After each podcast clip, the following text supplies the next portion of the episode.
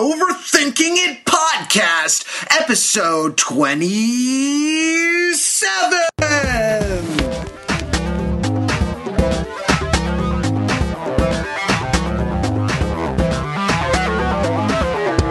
Yo, yo, yo. What is up? I did extra surfer voice because I am in Los Angeles, uh, though I declined to give my precise latitude and longitude. Uh, that was, you know, in honor of my present location. And once again, for the first podcast of the new year, we have an epic panel. So uh, let's get straight to introducing them. I will only say that you can always email us at podcast at overthinkingit.com, though email is down at the moment, so don't do that. Call us instead at 20 eat log 01. That's 203 285 6401. And as a special New Year's request, do us a favor and help us know who you are, know who the audience for the Overthinking It podcast is, and go over to overthinkingit.com and uh, click to take the survey. It's right, uh, it's right in the podcast box there on the homepage. It's like uh, six, ten questions, something like that. Who you are. It's all anonymous. We won't know anything about you. Uh, it goes uh, it goes to Podtrac, which is a podcast statistics thing, and will help us uh, maybe selling some advertising so that we can really ruin the uh, broadcast that you have come to love, uh, which is always our our goal. So, in alphabetical order, uh, I think we have with us Mr. Matthew Belinkie. Hey, Matt. Hey there, how you doing? I am doing okay. Happy New Year. Matt, can I ask you just very briefly, why is it that you always start the podcast with this sort of surfer voice, this sort of like overly enthusiastic California dude type persona? You know, I listened to the first couple episodes and I was talking, I was kind of like this, and it was like Overthinking It podcast, episode three. And I thought, well, I should pep it up. Like I should really like jazz it up with some some excitement. Okay, fair enough. I mean, do you, do you object to it? No, I mean I just I'm I'm overthinking the introduction to the overthinking it podcast is what I'm doing. I understand. Uh, what is it? now, Uh, and now you turn our overthinking my overthinking. I guess. Well, I guess so. I, I guess I'm insecure. I guess is what it comes down to. Oh, I think it's just an interesting choice on your part as a broadcaster. Do you mean like interesting, or do you mean like interesting?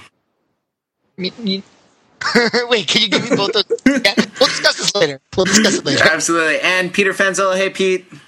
Yo, how's it going, surfer dude? Cow- Cowabunga. Cowabunga, hang loose. Yeah. What's what's going on? How was your New Year? My new year was solid. I was up here in Boston, Massachusetts, where it was cold and snowing, and I went to a couple of house parties and woke up the next morning to find no fewer than 16 pictures of myself tagged on Facebook. Here's a tip. It's okay to take a picture at a party, but it's not okay to use a flash in a pitch black room because we have no idea what we look like. So how are we supposed to be appearing in a respectful way in pictures? I- there needs to be an etiquette rule. We can't use a flash because it looks like we're dancing in like a fully lit room, and that's just an incorrect representation of history. Uh, Nothing to gets me down more than his- historical revisionism. uh, word to the wise. There. Thank you, Pete. Uh, Mr. Mark Lee. How are you? I'm great. I had Mr. Uh, Stokes and Belinkie over my place for a serious rock band New Year's Eve For, celebration. for Korean New Year. no, for the white people New Year. Yeah. Which you celebrated with with uh, rock music, the music that white people stole from black people. exactly. Also by wailing away on a plastic toy drum set for rock band. How was that? Life really doesn't get much better than Well, there's a there's a one of my favorite pictures. There's a picture of uh, Jordan up on Facebook. Um, that is he's playing the the rock band drums. Oh, yeah. It's the most. That's it's that's the, most, rock band money shot right there. It's the one most wonderful thing. So let's bring him in. Hey, Stokes, what's going on? Not too much. I, I was not aware of that Facebook photo. I may need to go untag myself. That would that would be wise. Though I've already made it my wallpaper. I actually I don't even think you're tagged. I just think it went up in someone's album who I know. Uh, So you know, I saw, I saw it. I clicked through, and I believe you're wearing a beret. Uh, oh no, it's it's one of those like uh, 1920s newsboy hats that comes to a, a kind of a point in the front. You know Oh, what I mean? Yeah, It's a nice yeah. hat, Jordan. It's a really, really great hat. I think that's an awesome hat. I agree. It's, it's one of my, my absolute favorite hats of all time. Um, uh, someone gave it to me, and someone I really, you know, a good friend of mine. I just I can't remember who. and finally, uh, Mr. David Shechner is in Boston. Yo yo, what it is? What it is? Uh, how's the Hey, science? happy uh, happy three cubed podcast, everybody. it's a it's it's a cubic pot. We're not going to get another one of those till the sixty fourth. Wow. I'm, I'm not I'm not breaking any stereotypes right now. If I had a uh, if I had a cricket sound effect, I'd play it. That would be that would be better than You know, anything I could possibly. I No, it's what happens- it's okay. I'm it's it's usually my jokes that go over like lead balloons. So I'm glad someone is stepping up. Are those jokes? Thank you. Thank So you. I, I, I do want to say, I, I was actually I was trapped in New York on New Year's, but I managed to, um, I- but not the cool part of New York. I was on Long Island with with the rents, and uh, but I filled it by like just relentlessly tagging Pete uh, in photos on Facebook, like shit that he's not even in. I photoshopped some berets onto Jordan. Uh, it was a good time. That's So, excellent. so, so New Year's was actually not that different from most days for me, but you know. Can I? You know, I uh, I saw some old high school friends and junior high friends, and I remember New Year's past where my uh, this other dude and I, who's like my best friend in middle school, would log into AOL and say dirty things in the chat rooms until we got kicked off. we created we created many screen names because they kept disabling our old screen names and the best one was uh, we tried to get bad girl 69 but that was taken unsurprisingly so we uh, Yeah, but by a very large uh, white man. so we got um we got uh bad girl 69s which we thought was bad girl 69s as though it's either a declarative statement like the bad girl 69s or else uh sort of an abbreviated relative clause that was like the bad girl comma who 69s or i suppose a uh a restrictive relative clause without the comma the bad girl who 69s as opposed to all the other bad girls that were there on facebook in 1994 three, probably three. Anyway, good fun. Hey, you may have heard at the beginning of the podcast our new theme song. In case you didn't, it goes like this.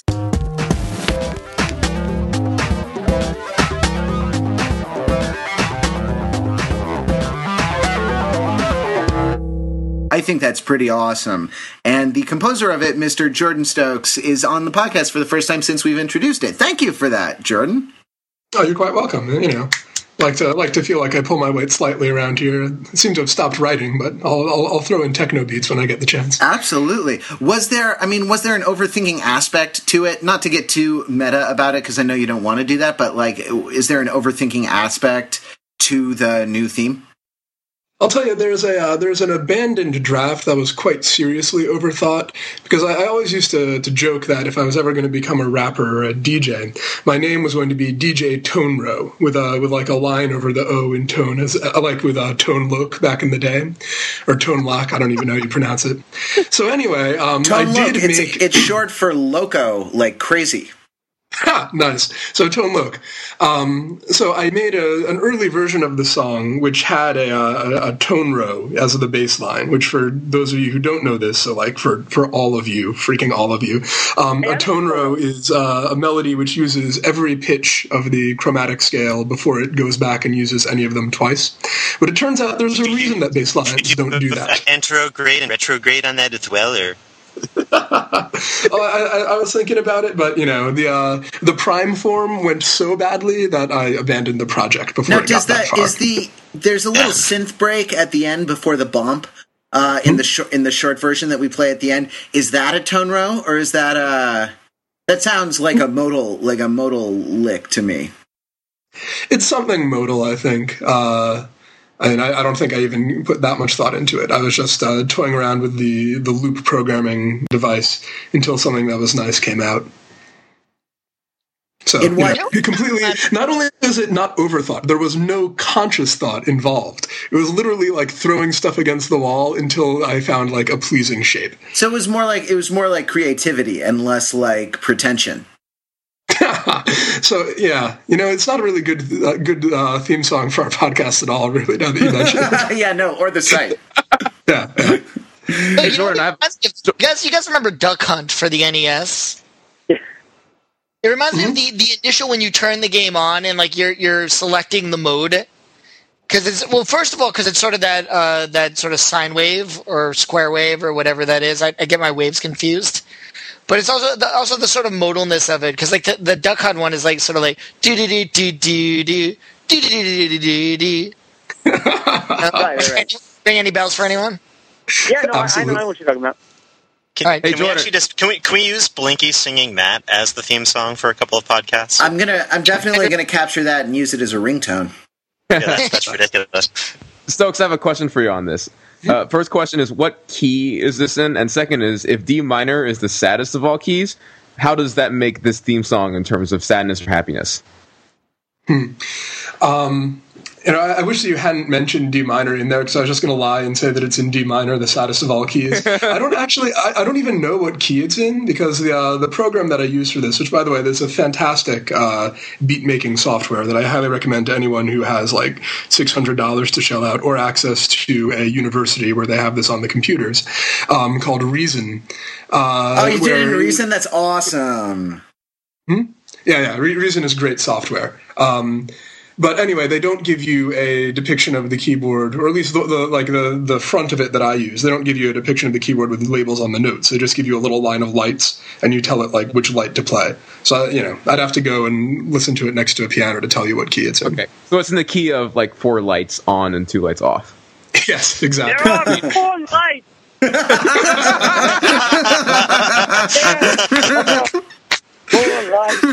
Oh, that was exciting. Hey, Pete, you embedded that video in a post a, a little while ago, right? That's correct.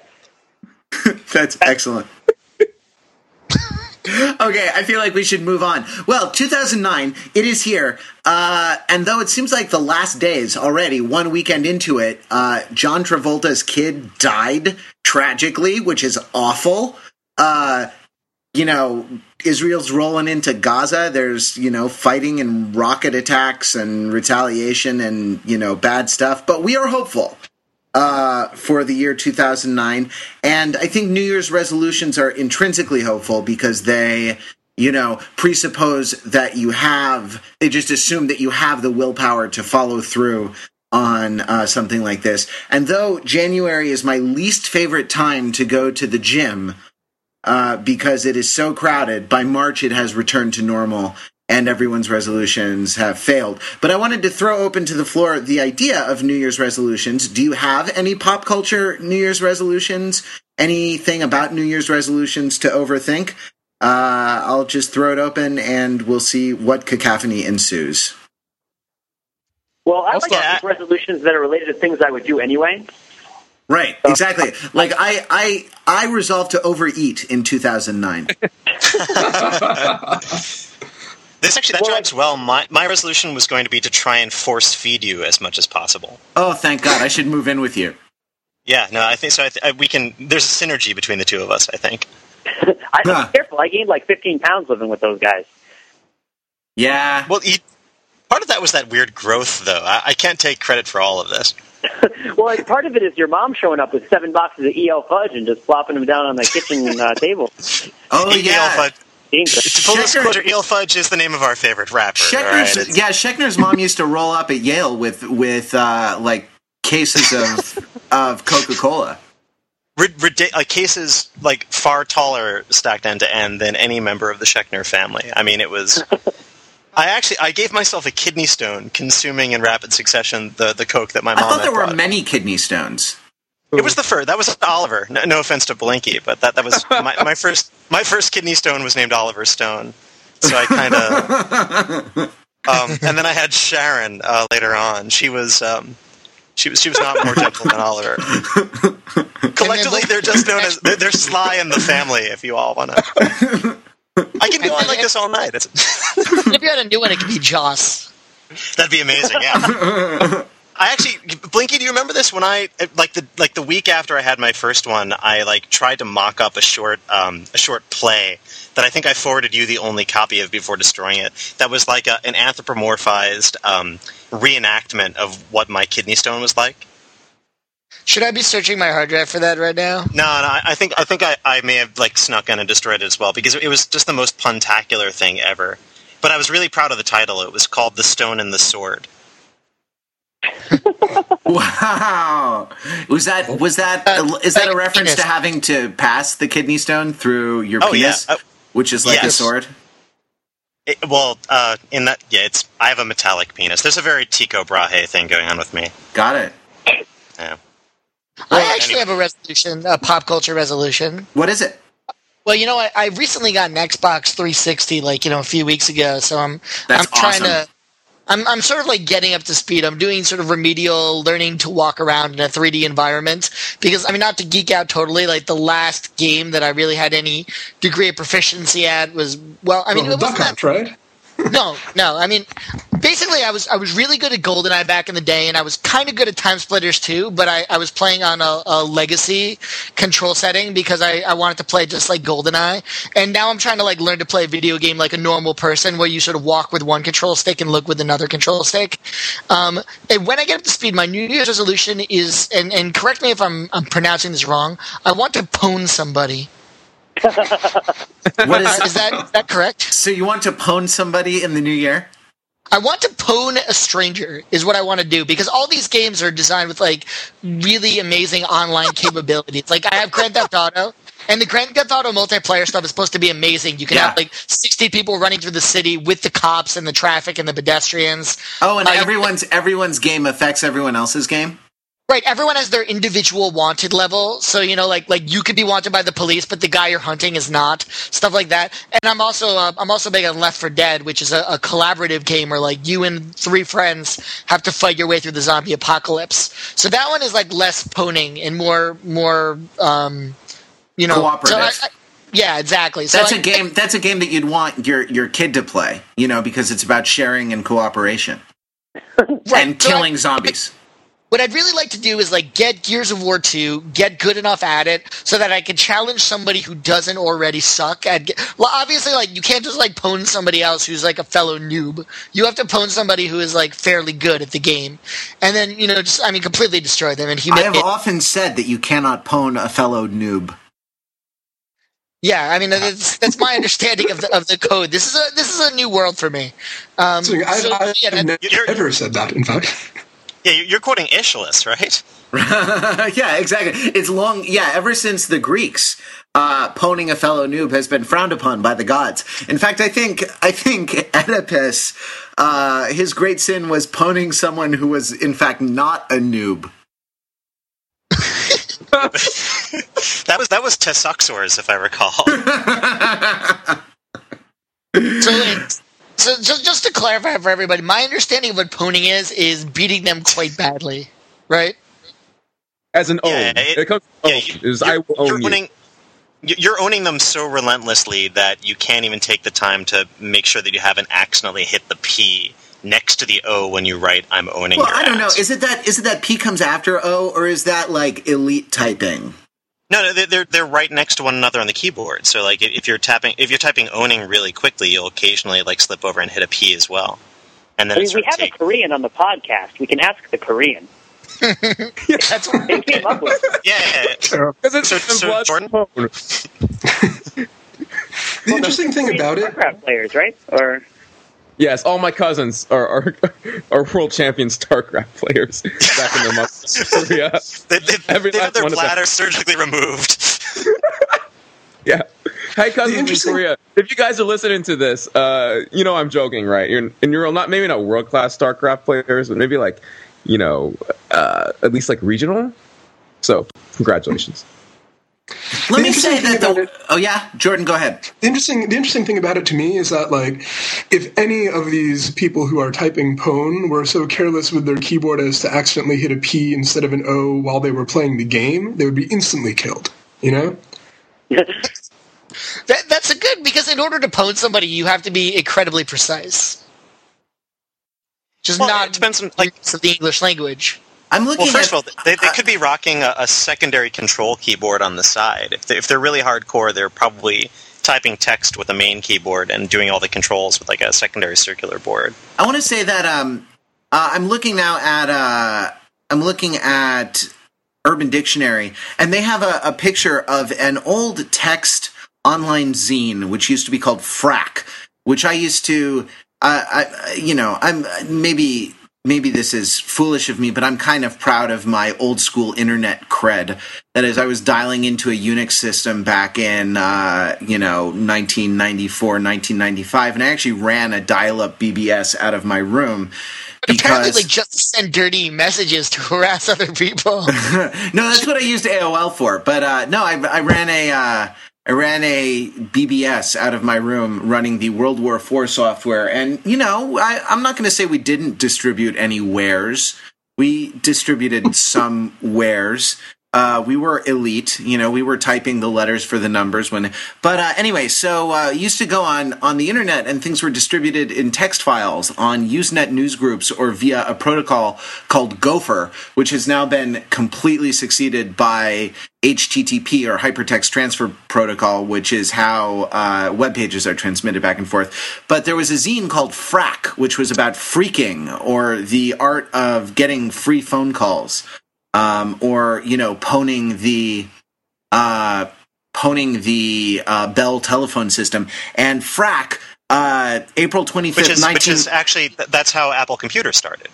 Yeah, yeah. Steve Jobs and Steve Wozniak would build a Yeah. red box, which yeah, they, is they a built these um, little doodads that would. This is back when payphones were tone based. right. You, you could put this thing next to the receiver, and it would tell the phone that it received twenty five cents, and you'd Right. you'd freak the system crazy, man. Which you'd have to do, and it's uh, obviously it's spelled P H R E A K, as if that needed to be said. And what you do, you, you have to call a um, you have to call an operator, right? So that uh, and then you put the thing, you put the the tone generator up next to it, uh, and you yeah you press the Which press is the which quarters. is like in, in a move of grand irony. You know, now twenty five years later, the the operators themselves have been replaced with like you know tone emitting squawk boxes. Right. That's uh, yeah. Now I'm not saying I had one of these or that you know I used it to make free phone calls. I'm just saying that if if one were to have had one of these, this is how it would have worked. Anyway, so um, issue uh, 26 of Phrack uh, contains pone, contains the word pone. So Phrack was poning things back in uh, 1989. I see also some etymologies of like perfect ownage. Uh, I, you know, the etymology, like a lot of things on the internet, it's not clear. Anyway, but that's a good resolution, Matt. Well, I mean, I'll, I'll let you guys know how it progresses. So far, I haven't worked up the guts to actually play a, a single multiplayer game with strangers yet. I'm just playing by myself and trying not to suck. Do you? Oh, so because it's like a pride thing because you have you have uh, video game cred that you have to uphold, and if you if you yourself get pwned, it will be a setback in your quest for pwnage. It's it's not even like a video game. It's not like I have a reputation to uphold. It's more just like I I don't know. It, it I, I hesitate to use the word shyness, but it's sort of weird to me the idea of that I could push a button and be like thrust into like a game against a bunch of real people I've never met. That seems. I guess I've never really like played an online multiplayer game. So what you're saying is that you lack the courage of an 11 year old. Yeah, I guess I'm saying I lack the cur. To me, video games are played either by yourself or you invite your friends over and you play them in the same room with different Uh-huh. controllers. And the idea of like playing it against like a bunch of like anonymous strangers is sort of like. I, I don't. It, it, it does kind of freak me out a little. I don't know. I know Shayna is not on this podcast now, but but she uh, plays Team Fortress 2, so she could explain what that's like. Hey, Shayna's thank you. never on the podcast, though she does listen. Shayna, we want you on the podcast. Belinkie, um, do you have to wear the headset and You verbally don't have to wear that. If you, it, um, the Xbox controllers come with a, a headset, Right. and if you're wearing that, you can actually be talking to the total Okay, but it's optional though. It is it is optional, and I, I And the get the feeling that most people don't bother. Okay, the reason I mentioned that is because I played whenever I played online games in the past, like uh, Return to Castle Wolfenstein, the cooperative multiplayer thing. Um, it was never with the headset, so there wasn't that uh, that barrier there with that you actually had to verbally communicate and listen to the squealing of other people when you play. You just didn't have that heady. You didn't have that heady thrill of being called gay by an 11 year old in Dubuque. I did not have that. But that- Mister, can- you're totally gay! But I can see that as being a very uh, significant uh, barrier to diving into the crazy mess of Xbox 360 Live Gold membership. Oh, is it is it that- is it like a fee service? Do you have to pay for the service? You do. Oh, yeah. You do Yeah, have to yeah. pay for this, though it's pretty reasonable. It's about fifty bucks for the whole year. So I mean, if you play, you know, even even just you know once or twice a week, it probably ends up being worth it. Sure, If you can pwn. if you can. But you phone. and, and, and plus, if you're a Netflix subscriber, you get to stream all your Watch It Now movies unlimited over the Xbox. If you're a Gold subscriber, Oh, I should say I got myself a uh, I got an Apple TV for um for a Christmas gift to myself, and I put Boxee on it so I can. Oh, they're not streaming Netflix to the Apple TV, but I'm sure that's coming soon. It's pretty cool though. If I were to download torrents of television shows, again, not saying that I do, but if I were to, um, or you know, torrents of films or things like this, it it brings them all into one interface. It goes out. It figures out what they are magically somehow, automagically. It gets you know poster art and little blurbs about the movie and who's in it and things like this. It's pretty awesome. And this leads to my New Year's resolution, which is kind of like what Sheely put on the OTI Twitter. Um, I, it's to watch more movies. I, I spend a ton of screen time, but I'm usually like surfing the internet compulsively or else watching television shows, many of which I realize I don't like and that I'm only watching out of habit and also self loathing. I'm gonna I'm gonna go out Like- on a like limb Gossip and say Gossip Girl. Yeah, yeah you No, hate I, Gossip re- Girl. I like I, Gossip Girl is a guilty pleasure. That's not that's not one that I don't like. And and uh, you Like- hate The Wire. You you hate The Wire with seething bloody guts. Oh my god! And Belinkie, you gotta stop telling me to watch The Wire. I can't take it anymore. I mean, it's just, it is, it's unreasonable to be hammering on this one goddamn thing over and over and over and over. Okay, I'm establishing a boundary. I'm sorry. You could just send that signed McNulty poster right back. Hey, rather, you, you actually stole mine. I, I I got a Netflix Netflix subscription, um, pretty much for the purpose of raising my pathetically low score in that uh, classic video quiz. Oh yeah, mine was low too, and I thought I was like, oh dude, I'm from LA. We have film culture out here. We go see, you know, we go see movies at the art house. I'm going to waltz with Bashir this weekend. You know. Um, I'm seeing Che, the four and a half hour long epic by Steven Soderbergh. Uh, actually, I probably am seeing that next week because uh, I'm from Los Angeles and we have film culture out here. But also, yeah, no, my uh, my uh, my score on that thing was pathetically low too. So I want to I want to really shift the balance of my screen time, and I want to spend less time watching crap TV and things like this, and start watching some really good. Really good movies. That's that's Uh, my wait, resol- that's my pop I'm culture curious. resolution. what are the shows that you you now realize on reflection you watch and don't enjoy? I Yeah, watched. and, um, and, and if it was there, and for any of them, if there were, like was a moment of epiphany, like when when was it that you realized that this was shite? Uh, you know, I watched um, I watched Criminal Minds for a while. I uh, I watched it while it Wait. had M- Mandy Patinkin on it because I like But- Mandy Patinkin. Doesn't it have Mark Paul Gosselaar? No, I don't think so. that's raising the bar. Maybe Sorry. I don't know that show. Yeah. Uh, Uh, I only I only know it because it's got Zach from Saved by the Bell on it. No, I like I like Mandy Patinkin and his extremely high singing voice. But um, he left the show, and I kept watching it just because it was on TiVo. This was, you know, this was before the Apple TV, uh, and I was, uh, I was still watching it, and it's just this torture porn serial killer show, and it really sickens me. Uh, and it doesn't sicken me, and then like alleviate the nausea with Mandy Patinkin. Um, so He like, like at the end of every episode or something. sorry. He doesn't sing at the end of every episode. Well, it used to be he would sing Yiddish songs, you know, to to like uh mourn the the. in, in like Yeah. a really high falsetto. Isn't that what he does? yeah, he has this. He has this incredible voice. Well, he has two voices. He has this like monster belt, uh, but then he has this like yeah, very like sweet high falsetto voice that's kind of like uh, it's kind of like a gay angel singing to you. Yeah, Right? I'll I'll say actually, if, if, if people, mistaken, he's a, he's a Tony Award winner for The Secret Garden, right? Is he's, it the he's a Secret Garden? multi-Tony Award. Well, yeah, I mean, he was also in. He was the first guy in Sunday in the Park with George playing Yeah. George. He was the I first gonna say, like, Che. Speaking of Che, full circle here, he was the first Che in Andrew Lloyd Webber's Evita. I mean, he's done a lot of stuff on Broadway. Oh, there you go. So Anyway, okay. More movies. Yeah, Mark. So you're going to raise your score.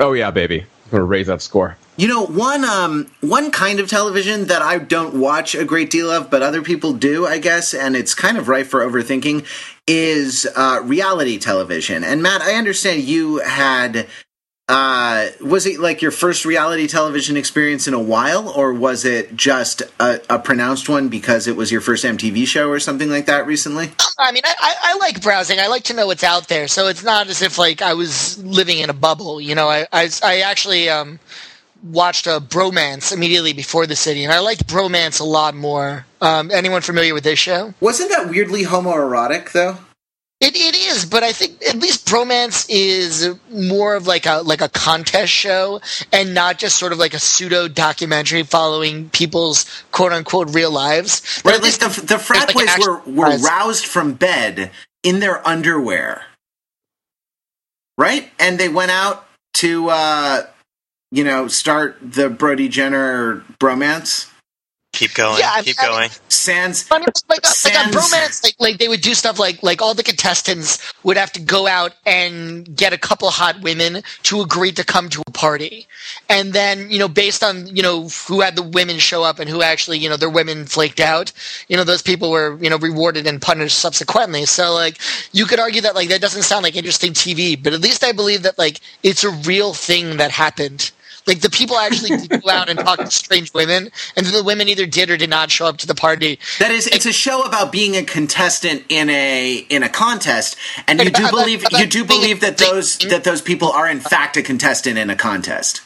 Right. It's it's it's the and it, although like all of them sort of claim with a straight face that like what they really want is to be Brody Jenner's best friends. Right. Um, you know, they, they also happen to be getting like a large cash. I, I think they're getting a tremendous apartments. I'm sure there's a cash prize component, you know, at the end.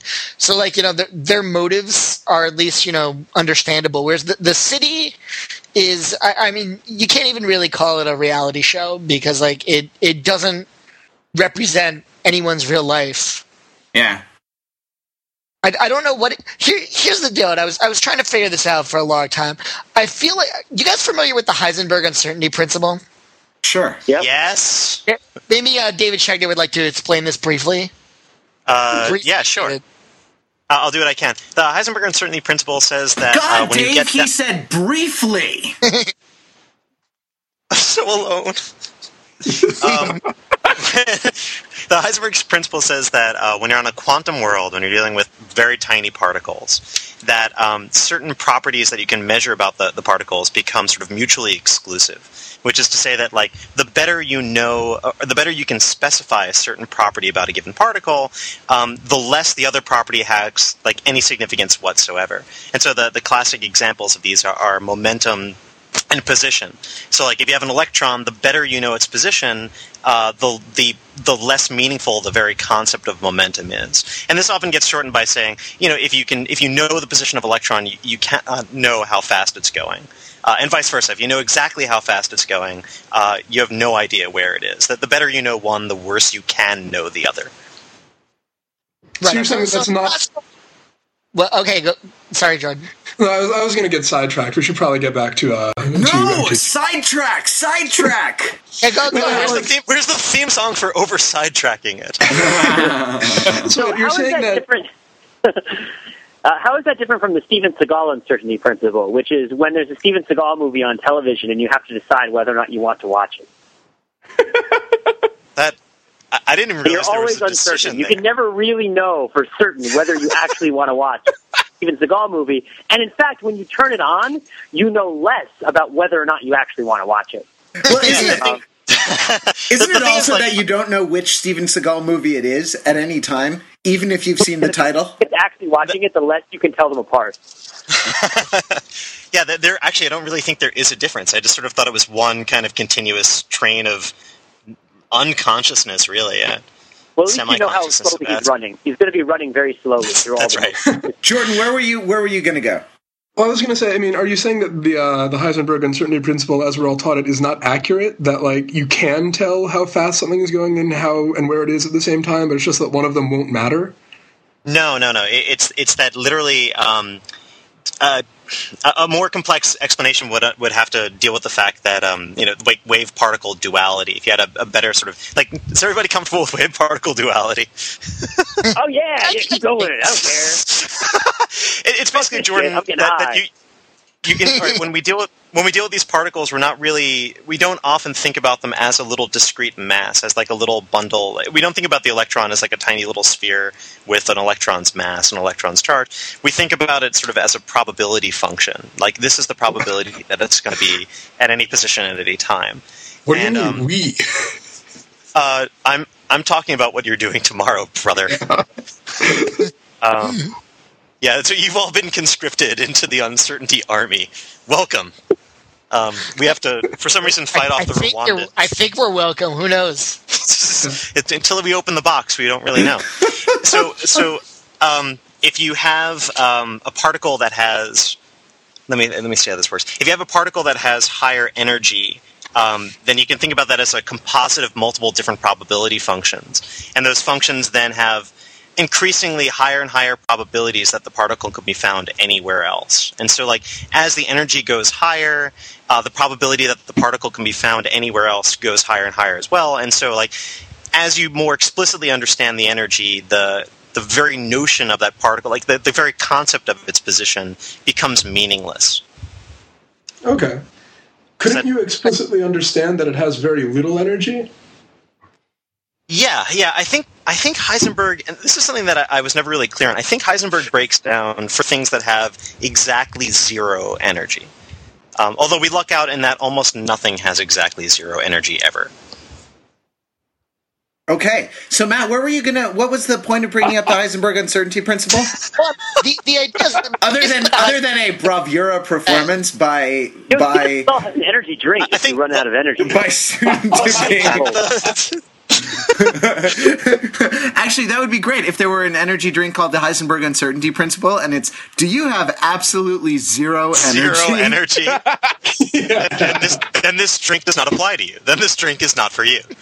because you're probably dead. No, I mean, uh, to sort of like dumb the Heisenberg uncertainty principle down, it's the process of observing something always changes it. Yeah. And that, and that, now in classical physics, you sort of pretend it doesn't, or it's, oh, it's all predicated on the idea that you can make a measurement and that measurement is accurate and doesn't Well- change this, you know, your, your, That made me Yeah, partial should- live three. that that, assum- that assumption is actually really valid. It's that the, the act of obs- observing it imparts such a an infinitesimally small difference on the system as to make it pretty much unmeasurable, or that is, it's like it's so well beyond the error that you're already making when you do the measurement that it really doesn't matter. Okay, but all right. So, so to go back to the the situation we have with reality TV, um, obviously, the taking these people that were going to high school in California in what is it, Laguna County or the OC or whatever it is. Orange, yeah, it's Orange County. The the community is called Laguna Beach. Right. I'm going back. I'm going back to Laguna That's Beach. the real Orange County. Because I'm from uh, I'm from uh, L.A. and we have film culture. Right. I No, here's, my understanding of how these shows have evolved. That on the hills, what we have is is a parallel universe depicted of what would have happened if Laguna Beach had never been made. Which is like these people graduate from high school and go into like low level menial fashion jobs to try to climb their way up the ladder, right? They're literally fetching coffee. And like that might have been what they had done if they had never been on MTV. But in fact, in reality, their real jobs and their real ambitions have more to do with like being celebrities and being TV stars on the hills. Um, Okay.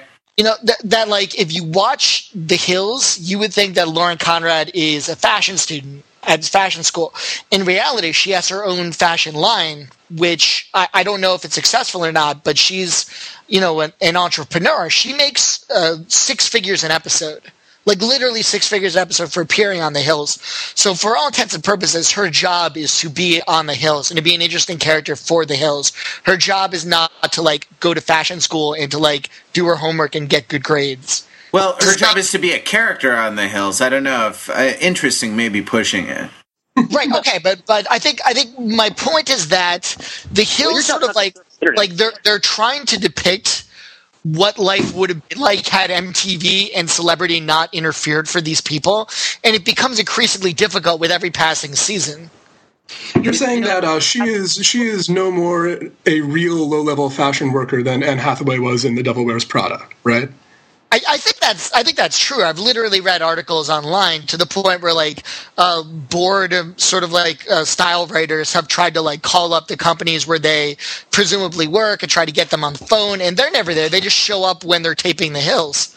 You know, and theoretically, the company will claim that they work there, but they don't work there in the same way that everyone else works there you know that and so that that each sort of like each season that passes and each new tv show brings these people the the lives that are being depicted on the shows are further away from their real lives. So here we go, the city. We have this this person called Whitney, and she's coming to New York to be like uh she's like in marketing for um what is the company? I'm really bad with fashion companies. Huh. Diana something. Sean John. No, uh, uh, like Fustenberg, right? Or Fusterberg? Fubu? Or Yeah, Di- Diana von Fubu. Furstenberg. Boo boo. Oshkosh, Oshkosh B'gosh. and everything. Fubu. At, at the beginning of the show, she's saying like, "Oh, this is such a good opportunity to advance my career and everything." But in fact, the real opportunity is starring in your own MTV show.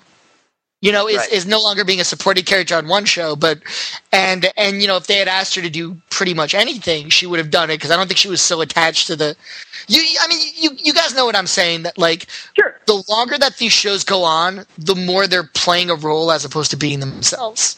Well, and the longer that they the longer that they go on, the more the more of a kind of more uh contortions they have to do to remain internally consistent.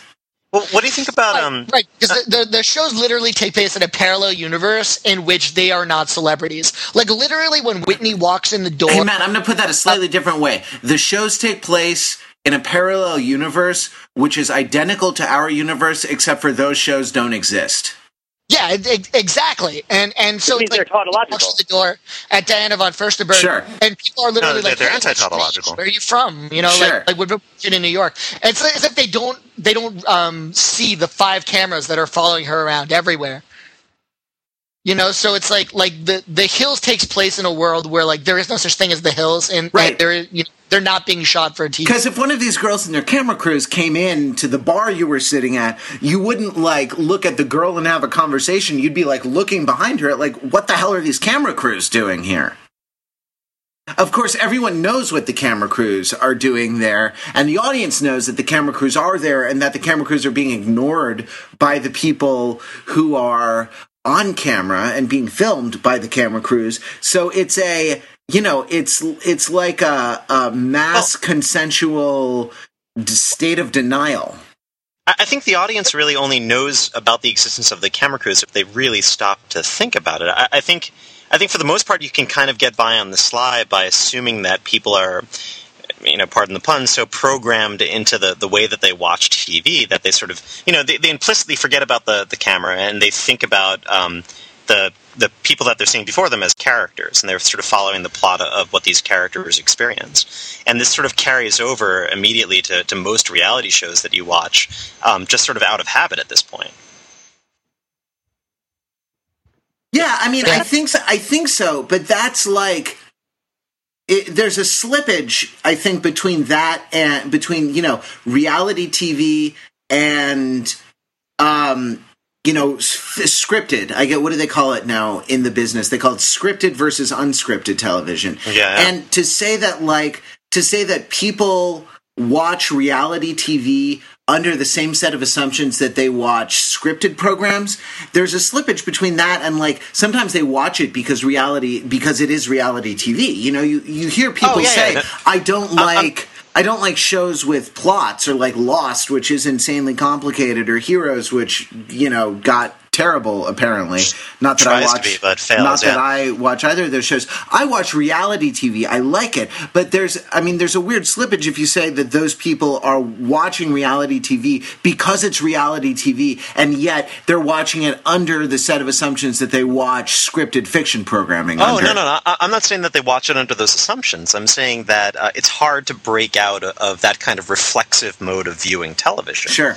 That that even if you're not consciously assuming these things, it's really hard to to watch a series of people, you know, a, a group of people interact with one another um, in any in any format other than like a talk show, and assume uh, or, or like really consciously force yourself to think of them uh, as real people who are being documented and not sort of comfortably fall into that that uh, milieu of just characters So this is interacting a, the script. I, I would like to work the word slippage into my discussion a little more, but you know, let's table that for the moment and say Is that that your New Year's resolution? yeah, right, exactly. Slippage and uh, and purportedly, which is my other favorite word. I use that all the time. I love that word. But um, Wait, wh- while I've, while I've got the conch really quickly, I just want to say I think like the one counter example to what you're talking about are, are like those shows where they go out and, and try and actually document people doing some sort of abysmal job, uh, like um like uh, the Deadliest Dirty Catch. jobs. well, Dirty, Dirty Jobs is sort of episodic, but like the Deadliest Catch or the GoBots to its Transformers, which is Ice Road Truckers. Ice Road Truckers, yeah. But they're made by the same guy. They're not Transformers. oh, really? Yeah, it's the same. It's the same Oh, damn! But it, but they're on although two the different same company now right? owns both GoBots and Transformers. isn't there one? Isn't there There one go. where like very wealthy people go into Q E D, Pete. Q E D. very wealthy people go into poor communities and uh you know work like building houses or something like this and then It give that. I'm not sure it's I'm not sure it's happened yet, but yeah, I think sort of I like, think it's called Habitats for Humanity. Or is Yeah, it I think- like I, think, it's that's called, charity. yeah who wants to not be a millionaire What do you mean, like Extreme Makeover Home Edition? you know what this is really a discussion of this is a discussion of kino pravda or film truth wow. yeah Wow. The, Yeah. Ki- the Kino Eye. Here's here's the thing that really blows my mind about something like The Hills, which is that everyone understands it. It's a really confusing thing, but like if I go on the street and talk to pretty much anybody uh, who watches The Hills, even one episode, I think it's nobody's confused as to what they're watching. People seem to get that it's sort of like a, a fictionalized version, like like I, you know, you know what I mean? Like, like it's like somehow we're smart enough to figure it out, even though it's this sort of like weird. It's almost impossible to put into words what's going on in a show like The Hills. Simply because there's layer upon layer upon layer of reality Yeah, I mean, kind of. I mean, I don't think anyone is is fooled by it. And in fact, like you know, if you ever watch The Hills After Show, which I don't recommend you do, which is like a show where they sort of like they tend to have like one cast member of The Hills on to like provide some behind the scenes perspective on some of the events, and they like talk to people who were watching it at a live party about what they thought of it, and they sort of often make these tongue in cheek references to the artificiality of it all and how like you know oh this conversation seemed really staged or the cell phone conversation seemed really staged. So it's almost like i mean it's it's not my analogy but i think it is a good one that like the hills is sort of professional wrestling by other means. That like it's- understood by all that what they're watching is not real even though like it, you know nobody involved with it will ever come out and say that point blank So, which professional wrestler do you think, uh, what's her name, Lauren Conrad, actually is? I mean, well, I'm gonna go assuming with- that, that that we're sort of like in the golden age, the the hills the hills verse nowadays is sort of like the WWF twenty years ago. So she's got to Sure. be like Hulk Hogan, you know. She made this possible, you know. Yeah. And then and then in, in that case, um, Like John Cena? I was going to go with the Iron Sheik. yeah, Iron Sheik.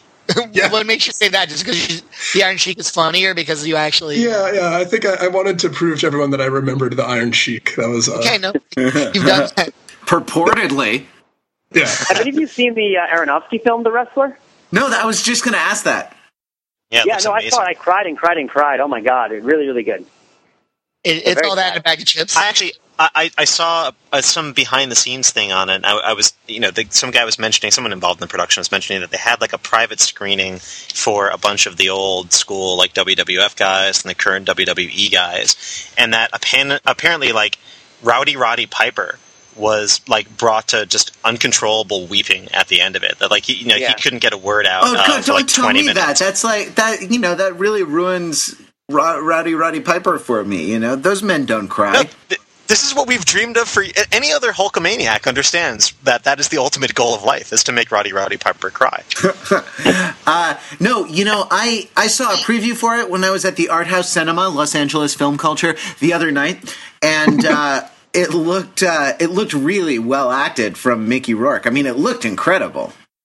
Mm-hmm. That's, was that's, it? Was it in fact incredible? It is. It's, you know, it's, you know there's long strides of it where it's pretty middling, um, but like it, it has a lot of disparate elements that are very elegantly connected with one another. So there's a lot going on in the background that kind of jumps out at certain moments and comes together and coalesces. So it, it feels like we were watching a foreign film about the United States because it sort of like watches certain things that Americans kind of do that we kind of take for granted, but it watches them with this sort of uh, voyeuristic eye, huh. um, and it really sort of dares you to try to understand what's happening in these given different situations, just because of the comparisons it draws and the symbols that it pulls out. Cool. Yeah. Anyone else? Um, it's May. Anyone else see any of the uh, any of the like Christmas releases? Well, Mark saw Valkyrie. I did, which we talked about last time. I saw Doubt. Yeah. Uh, excellent, uh, excellent performances. Really excellent as a piece of writing. As a film, it's um, as a film, it's really a first time filmmaker's film. Like there are three or four instances where it's there's like a composition that has a canted frame, and it's like it really is very basic. Like something's askew here. It's like, you know, and um, Romero as the Joker, right? And and there are a bunch of uh, there are a bunch of references in the writing uh, to like the wind is blowing or the winds of change are blowing or there's a wind blowing me through my life or things like this. And so I think that's enough to sort of create that imagery in the dialogue uh, at the level of the writing without actually making it literal by depicting like you know storms and leaves blowing around and like pathetic fallacy liquid machine. Yeah, it was a it, it was a little on the nose at the level of filmmaker, but my understanding is that John Patrick Shanley won't let anyone else touch his material because he's just so devoted to his script that like he was the only guy who could uh, who could direct it. Um, you know and as again as a script and as as acting i think it's i think it's first rate really across the board hey matt you saw slumdog millionaire I did see Slumdog Millionaire, and like I'm, I'm, I think I'm gonna put my thoughts into a post. Basically, like I liked it, but I'm sort of like a little bit quizzical ab- about the sort of like the Slumdog Millionaire love fest that's going on right now. It's actually winning a whole bunch of uh, best movie of the year awards from like critic circles. Yeah, you know what I mean. Like, like it's actually got a, a, a, large amount of best picture buzz right now. Not just being nominated, but actually like winning. People yeah. are talking seriously, and that to me seems like a little much. You know, like it was a perfectly fine feel good film. At no point in the movie where anything remotely surprising happened. and no point will anything like make you laugh out loud. No, that's not fair. I mean, there were a couple cute. I mean, basically, like Slumdog Millionaire, it was a cute feel good movie, but I didn't think it was like a great work of art. Yeah, it, it, looked to me just from the previews. I haven't seen it. It looked a lot like um, like my big fat Indian wedding. well, well, you know, I mean, it's, it's like, a lot. It's it's a lot it's more like it's ostensibly um, like it's ostensibly an indie film. It, it's like an outsiders film. That's that's you know going to show us this new way of making things, but in reality, it's just like a low budget, big budget film, or it's a low budget Hollywood machine film. Well, sort of, except it wasn't. It was made outside the Hollywood machine. I mean, it was made by Danny Boyle in India, I think, with Indian money. Right, right. Like rupees? with, well, with probably. with, with, with Windows install disks. Uh, okay. Uh, that's racist.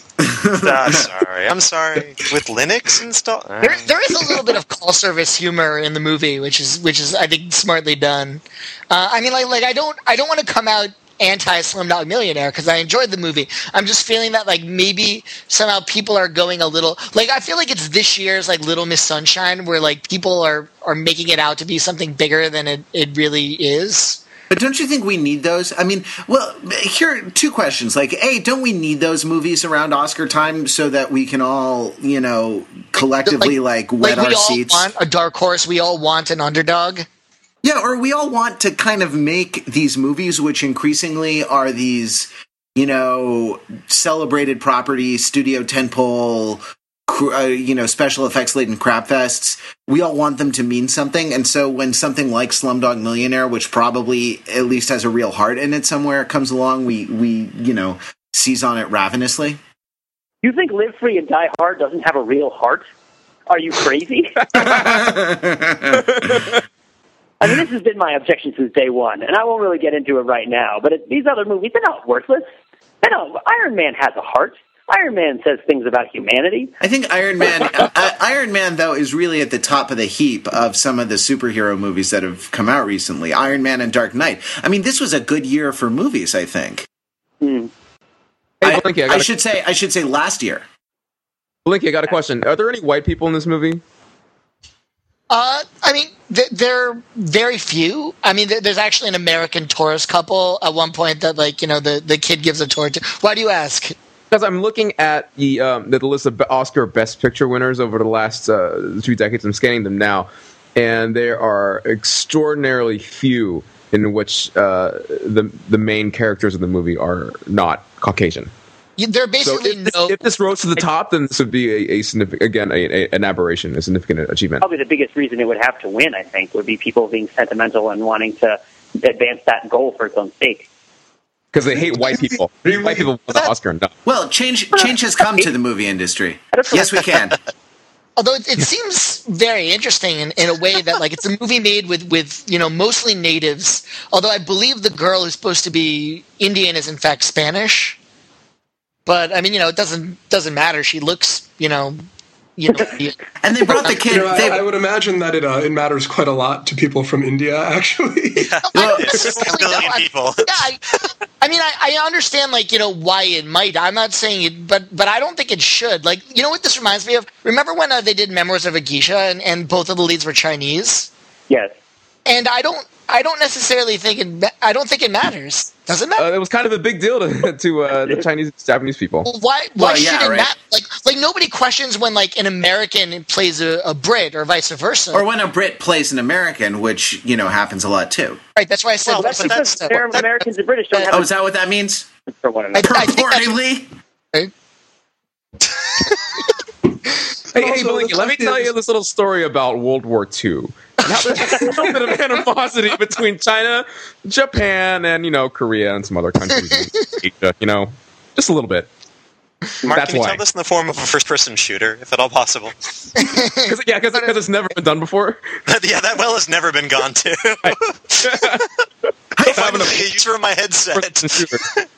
First-person. All okay, right. no, I, I do. I do take it when you put it that way. That like it is a, a period epic about a but- particular culture, and But but the thing is also that like British people and American people aren't like eh, I don't know they they, they wouldn't label themselves as ethnicities as much as like the average Chinese person and Japanese person would when distinguishing themselves from the other, right? Right, there's a difference between a national identity and an ethnic And identity. an ethnic, yeah. And like arguably from a genetic sense, there, probably there really isn't. But you know, it- when a person identifies him or herself, it, certainly in regard to the other, then it's it's much more important over there than than it would be here.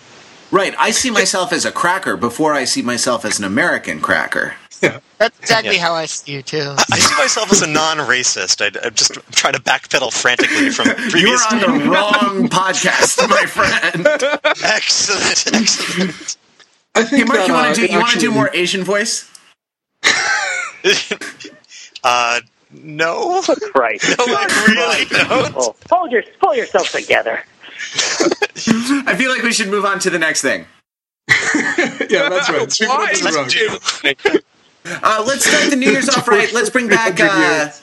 Let's bring back overthink this. Our popular culture picks for uh, for 2009. Well, no, not 2009. It doesn't. It's just for this week.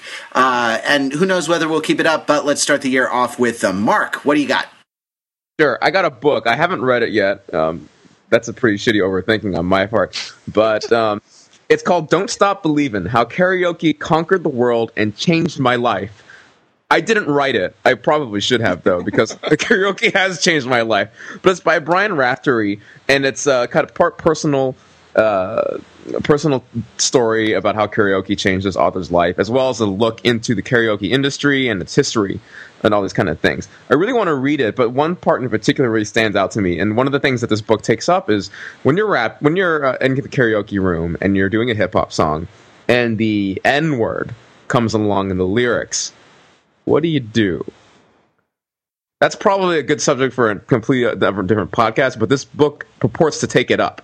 Purportedly takes it up. What I'm do look- you do?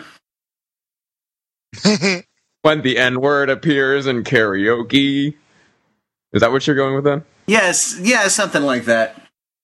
Does it does it count to, to just substitute the word niggard, which would mean that they're just incredibly miserly? You know, Uh, that not makes if it. you're like the Secretary of State of New Jersey, or whatever that guy's job was. Remember he got Was that fired his for saying last that stuff, or was like press secretary or something like that. Or, or for, saying, for using like the word niggardly? Yeah, he got fired. He had to resign in disgrace after using that word, which has no etymological like cognate. No, no, no, no. Um, Yeah, they're not. They're, it's a false cognate. They're not related at people all. don't care about that shit. People don't care about I cognate. guess so. Man, we need I dirty guess, laundry. yeah. I Uh, don't when the word and when they're person. down. The word person gets last, so that's what I say. so moving on down my uh, Skype call window here, Fenzel, you got something you got to pick? Oh yeah, sure. I mean, I normally recommend this under different under different circumstances or a different auspice, but it is New Year's. People make resolutions, and uh, one of my sort of side interests is you know fitness advice and like health advice. So if you're looking, if you're making a New Year's resolution about fitness, I cannot recommend enough to go to www.johnstonefitness.com, which for years and years was, has been my favorite fitness website on the internet. Great place, great community, lots of really good information, not a lot of bullshit, and not particularly influenced by like major commercial interests. So you go there, you, you know, you look at the stuff, you look at the forums, you look at what the guy did. It's basically a guy who took pictures of himself every day, um, you know, for months and months as he tried to transform his body from being obese to being in shape. Um, and from there, it became kind of an internet phenomenon about three or four years ago. Um, but yeah, go check it out. Um, if you've got one of those New Year's resolutions, uh, don't do it alone, and, and go go join a community and, and talk to some people who are who have done what you're doing and are doing what you're doing. Is it? Did you did you find it helpful to be like I find my gym faithfulness is a lot better when I have a gym buddy because I feel accountable to someone. But uh, d- does having an online community have the same kind of effect for you? Oh yeah, I mean profoundly to the extent that when I moved to Boston and was forbidden from posting on these message boards during my actual job, um, my I really fell off the wagon. Like it became much harder for me to keep up with things, and I was separated from my online community. Um, so if if you do get attached to that, it can provide a lot of support, and it can also uh, be pretty important for you. Yeah. on task. Cool. Shechner, what you got? Oh yeah, so uh, mine. I don't know. It, it's it's kind of popular, so I'll, I'll throw it out there. And if you've all seen it already, then we can just you know throw me in a corner with a pointy cap on, make me think about my shame. But have people seen the uh, fake Thundercats movie trailer yet? No. I only thought that you Okay. showed it to me. Oh, Yeah, yeah, yeah. I was, I was helping Pete out last night. Yeah, it, it is a thing of absolute beauty, um, and, and it's. I, and I almost hate to bring it up in this this context because it's in a sense kind of similar to something that that Belinkie did. But this guy basically like cut together a, a bunch of clips of like various action movies starring pretty much the ideal cast were they to make a live action Thundercats film. I don't know that might be in production. Uh, and then like meticulously went through frame by frame uh, in Photoshop and painted the makeup on there, and then spliced in, you know, music and, and text from the original um, the original cartoon, and basically threw together what's a fairly convincing, certainly in like the graininess of YouTube, a fairly convincing uh, preview for the Thundercats film, and it's absolutely ridiculous. Uh, it, it is the most beautiful thing I've seen all the last three days. Who plays Lion-O? Uh, that that would be Mr. Brad Pitt. Probably, probably the, the best casting though is is uh, what is it? Pan Panthara? What's what's the Panther's name? Anthro? Panthro. That's the one. Uh, is Vin Diesel. Uh, Huh, nice. and and WilyKit, and WilyKat are, are played by the uh, by the the Spy Kids, and Snarf is captured footage from the abysmal CGI Garfield movie. It's it's just inspiring. Um, and every single moment is is pure beauty. It is really just magnificent. I'm Does somebody say excited. Thunder, Thunder, Thundercats ho? Yeah, somebody does say that. Oh, yeah. I, I do. I do every minute that I watch it. Uh, and most minutes where I'm not. Um, thunder, Cool. thunder, Thundercats ho. yeah. All Yeah, right. so well, thank you, Dave. Uh, I'm going to stick No myself in here. Uh, my pick is for those of you who are doing New Year's resolutions. There is a book called The Now Habit uh, by Neil Fiore. I'm checking that. Uh, I'm checking that thing now. Who's a guy, uh, researcher at Berkeley and a, a clinical psychologist, and it's a, a book about procrastination, and it's uh, you just get the sense that this guy has this incredible clinical experience and this incredible amount of research knowledge about procrastination, which is something that, especially if you're a writer you do things on the internet or you're a creative person, it you know afflicts us all. Um, and I, I think it's a little self-helpy. It's a little like you know the five steps towards overcoming. You can just imagine the conversation with the publisher where it's like, "Hey Neil, all this research and you know stuff and little anecdotes about patients you've had. It's all interesting, but could you give us five easy steps?" Um, you know. Anyway, uh, eh, still the steps are are pretty damn good. Uh, and it's a book that I read that really sort of helped me think about procrastination and why you know why you do it. And if you have a New Year's resolution, and if it is to overthink something or to be creative about something or anything like that, it might be uh, it might be something that you find useful. So you can get it on Amazon. There'll be a link on overthinking it. Uh, the Now Habit. That's for me. Hey Jordan, what do you got? Uh, I happened to, for a variety of reasons I won't get into, see a, a Japanese movie recently called The Phantom with 20 Faces. And I saw it without subtitles, so I have no idea, like, really what goes on. But it had uh, parkour and Tesla coils and um, what seemed like a community of uh, sort of mafia types in the maybe the late 40s who were training in ninja. And man, like, it was pretty awesome. So my recommendation to all of you is to find a version with subtitles and then, you know, call into the podcast and let me know what it's about. Yeah, you can get us at uh, 203-285-6401. Did I do that right? I just did that from memory. Yeah, it's 20 eat log 20 eat log 01. Uh, and Belinkie, what do you got? Uh, first of all, I'd like, I was doing a little uh, googling while you guys were talking, as is my custom, and I was actually mistaken about the the actress in uh, Slumdog Millionaire. She is her name is uh, Freida Pinto, which I just sort of like. I remember sort of like you know as the credits were going, I'm like, oh, yeah, that one she she sounds like she's maybe not Indian, uh, but it turns out she is in fact Indian. Her name just happens to be Freida Pinto. Um, so anyway, uh, that that whole conversation was pointless. Is that a stage I- name I- or is that her real is that like her real name? I, I don't I don't know. It just I mean it, it just says on her IMDb page that she was a model in India. You know when she was discovered at like an open casting call for the movie. Um, but uh, I, you know my pick is I was I was listening to my iPod on shuffle and I heard one of the songs from uh, Team America World Police, and I know that a lot of you probably seen Team America World Police and know the songs. But if you haven't heard the actual soundtrack, most of the songs on there have longer versions with a second verse uh, on the soundtrack than actually appears in the movie. Where in the movie they're like you know minute and a half, two minutes. So if you if you haven't heard them, they're they're really um, they're, they're great gems. They're dead on parodies uh, by Trey Parker, and and uh, it's definitely worth picking up a copy of the the soundtrack and, and listening to the full glorious versions. I highly recommend uh, "Only a Woman," which is the greatest love ballad ever written. about how, how only a woman is allowed to touch me there. You need a Becky. montage. Yeah. The uh, I'll totally second that, and I gotta recommend the instrumental tracks as well. The orchestral, tender strings, and the rousing march. All these things are excellent as well. Yeah. You know, we'll No. put a link. We'll put a link to the to the record on the Amazon MP3 store. If you like Belinkie, you're going to listen to it on your iPod. Uh, don't buy shit from the iTunes store with all the crappy DRM. Buy unprotected MP3s from the Amazon MP3 store that you can put on any player or anything you want. It's your music, after all. Freedom isn't It's free. The, the only that- reason to go to the iTunes store is to subscribe to our podcast and rate it up. Well, yeah, and thanks thanks to everyone who has rated our podcast. There are some uh, there's some really nice nice things about that, and you know we're really glad. Well, maybe the other guys aren't, but uh, I, for one, am glad that people are listening to the show and enjoying it. I want them to suffer. Well, that's why we. That's why it's a show for masochists. That's why we do it. Yeah. Uh, well, super. Excellent. Uh, you can email us at podcast at overthinkingit.com, though, you know, uh, early 2009, January 5th, 2009, when you were probably downloading this, uh, the email is still down, so don't do that. Instead, call us at 20 eatlog01. That is 203 285 6401. Uh, if you can, go to the website, overthinkingit.com, and fill out our survey. I swear it's short. It's the short form of the survey. Uh, and uh, that'll help us uh, get advertisers and ruin your show with a bunch of like pre-roll ads or something like that, which is exactly what you want.